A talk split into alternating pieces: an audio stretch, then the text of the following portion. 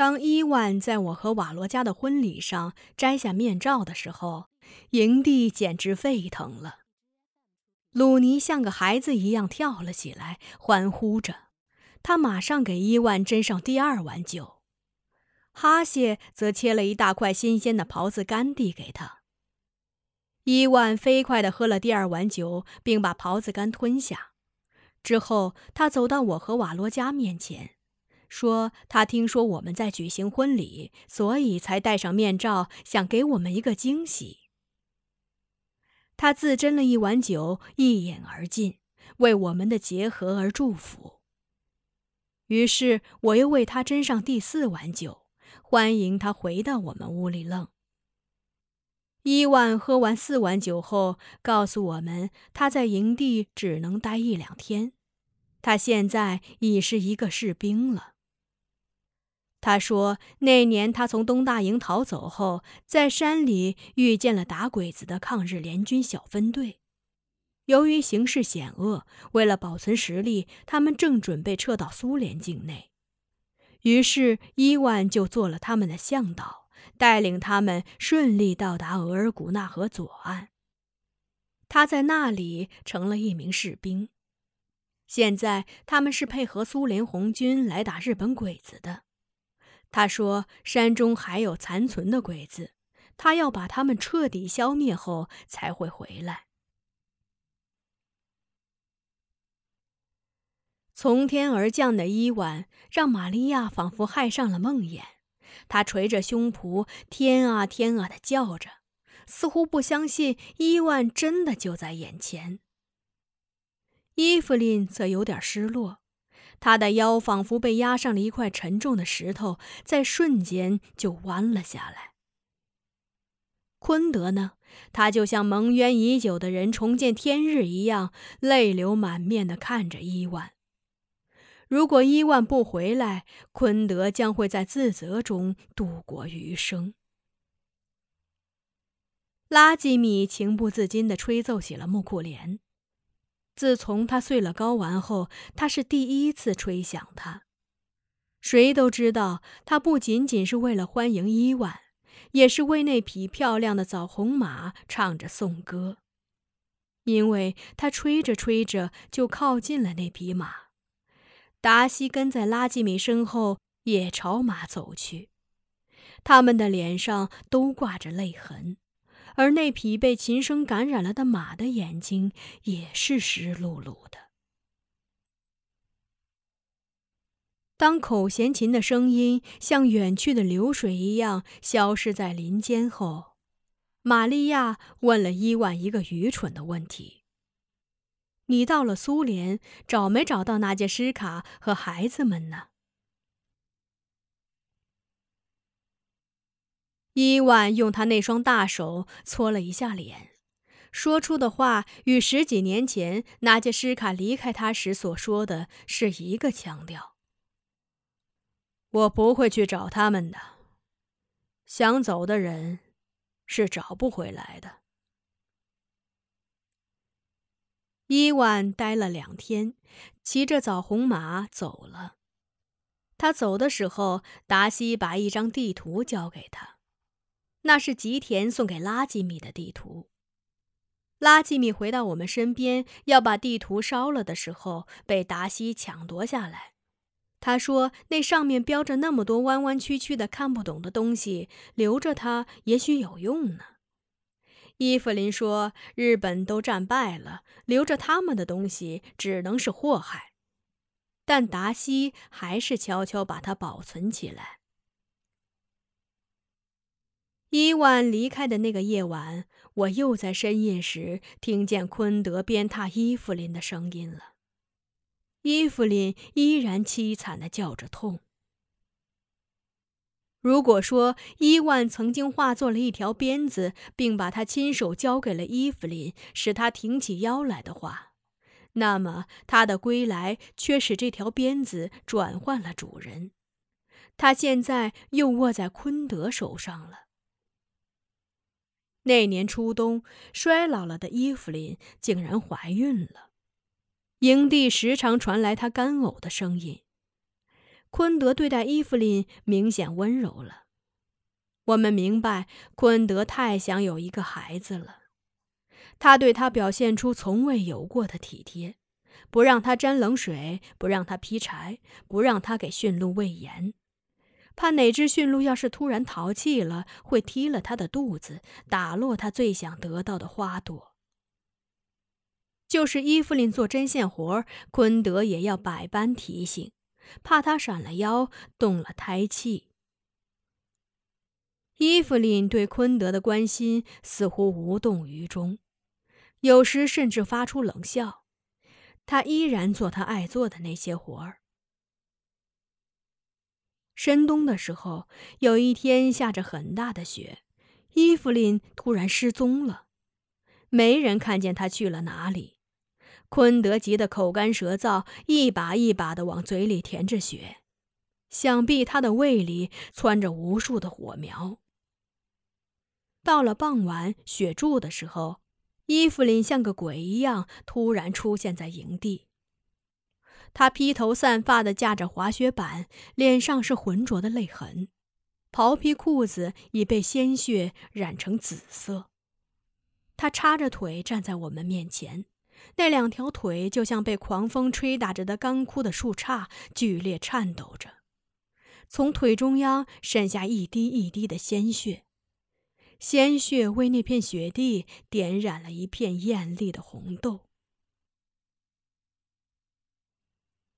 伊芙琳驾着滑雪板，在山岭雪谷间穿梭了一天，终结了昆德日思夜盼的那个小生命。我永远忘不了伊芙琳看着昆德时的那种眼神。那种快意的报复目光背后，透露着一股难以言传的悲凉之情。那个夜晚，营地又传来了昆德鞭打伊芙琳的声音。这次，昆德用的是真正的皮鞭了。伊芙琳不再叫痛，想必痛已经使她麻木了。从那以后，他们之间很少讲话了。他们在那个夜晚过后都苍老了，沉默了。以后的岁月，他们就是两块对望着的风化了的岩石。我在一九四六年的秋天生下了达吉亚娜，瓦罗加非常喜欢她，常常把她抱在怀里。坐在火塘边给他念诗，也不管他听不听得懂。达吉亚娜咿呀叫着，抓着一绺瓦罗加的长发，像吃草的羊羔一样把它们填到嘴里。他的唾液弄湿了他的长发。瓦罗加的发丝常常粘接在一起，梳也梳不开，我就得常常用清水给他洗头。瓦罗加与汉族人交往多，小的时候学过汉语，看得懂汉字书。他平时喜欢写诗，是我们这个民族的诗人呢。如果你们觉得我讲的故事不乏激情，我的表达能力还可以的话，与瓦罗加的熏陶不无关系。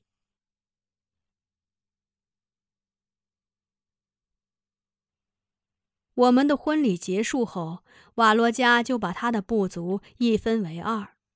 他任命一个叫齐亚拉的人为族长，让他率领二十几人独立出去。他们仍然在贝尔茨河一带游猎。逢到大事需要做决定时，齐亚拉就来拜见他们的酋长。余下的十几人则跟他一起与我们乌力楞合并在一起。我知道瓦罗加这么做是为了我。虽然他还是他们氏族的酋长，但在我们屋里愣，凡事他都听从鲁尼的。他这温和和大度的行为，却招致了他们氏族中一个绰号叫“马粪包”的人的不满。他说瓦罗加是个叛徒，出卖了自己的氏族。达西娶了杰弗琳娜后，玛利亚一直耿耿于怀。她虽然嘴上不说什么，但从她对待杰弗琳娜的态度上，谁都看得出她在排挤那个姑娘。他从来不正眼看杰弗琳娜，吩咐她做事的时候，眼睛永远看着别处，好像杰弗琳娜是一朵有毒的花。玛利亚以前是非常勤劳的，自从杰弗琳娜到来后，她变得好吃懒做了，几乎把所有的活都派给了杰弗琳娜。杰弗琳娜稍有不从，她就不给她东西吃。有一天，玛利亚让杰弗琳娜给她梳头。